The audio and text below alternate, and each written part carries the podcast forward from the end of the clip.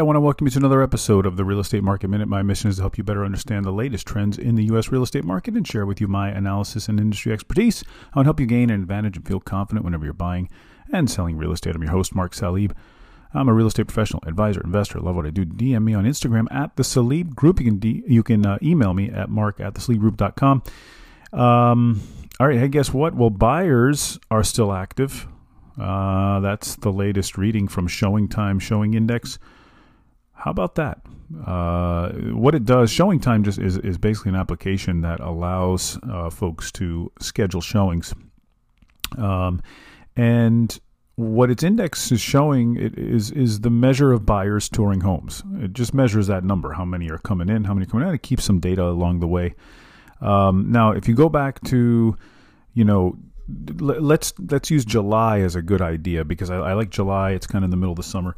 If you compare July 2023 to July 2017 through 2019, buyer traffic is considerably higher um, in 2023. Okay, so it's about a decent 25% higher. Um, not bad. So buyers are coming out more than they were before in the pre COVID years. And so, what's going on? Why is there no movement? Why is there very little movement? Well, it's real simple.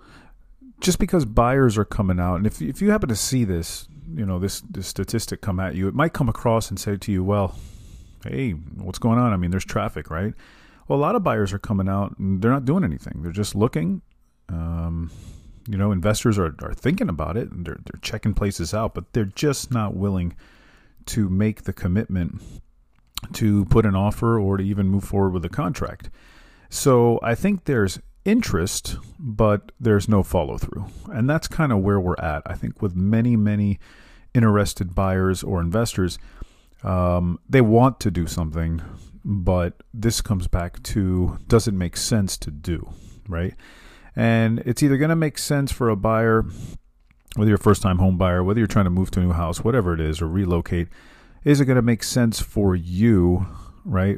And that that's going to be an affordability question, right? Like, you know, the majority of all buyers are basically looking at it. Does this even make sense from a monthly perspective? And with rates as high as they are, it's not going to.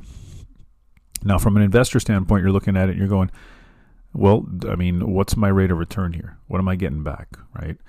Um, what am I going to rent it for? What and, and, and in most parts of the country, it's not making a whole lot of sense for anyone to actually follow through and do something at the rate of affordability that there is that we're at today and at the rate that we're at with interest rates.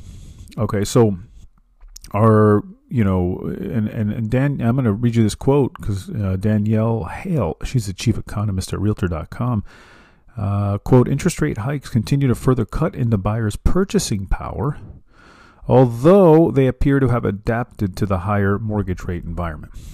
So I agree with the first part of that quote, but I don't necessarily agree with the second part. Uh, I don't think everyone's adapted to the higher mortgage rate environment. I think that's why volume is so limited. Now, as time goes on, will folks, you know, adapt more and more? Well, you know, I think something has to give, right? I think in some parts of the country, especially in the West Coast, you're already seeing, uh, you're already seeing prices come come further lower, right? Something has to give. Either prices come down or rates come down, and that's kind of what we're what we're in. We're in that sort of standstill. Which is going to happen first? Which is going to break?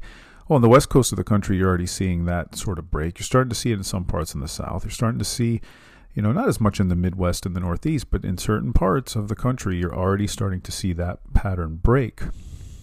And if you would expect interest rates to stay higher for longer, which is what we gathered from the last Federal Reserve meeting, well, then it's very safe to say that prices may start to break a little bit more in a fa- in favor uh, of of buyers of in, of investors, right? So I think that's what you got to look out for. By the way, Showing Time, also Realtor.com. Those are you know where I reached out to both of these for these. Uh, I get a lot of questions on where do you get all this stuff, and so I just want to uh, sources are Showing Time and Realtor.com. You can always ask me where I get this stuff, and I'm happy to share it. Um, anyway, hope you enjoyed that one. Uh, that's it for me today. As always, if you have questions, need advice about your situation, DM me on Instagram at the Salib Group. Don't forget to leave a rating for the show follow, subscribe, help others find it, and be informed and educated about the market just like you. See you on the next Real Estate Market Minute Podcast.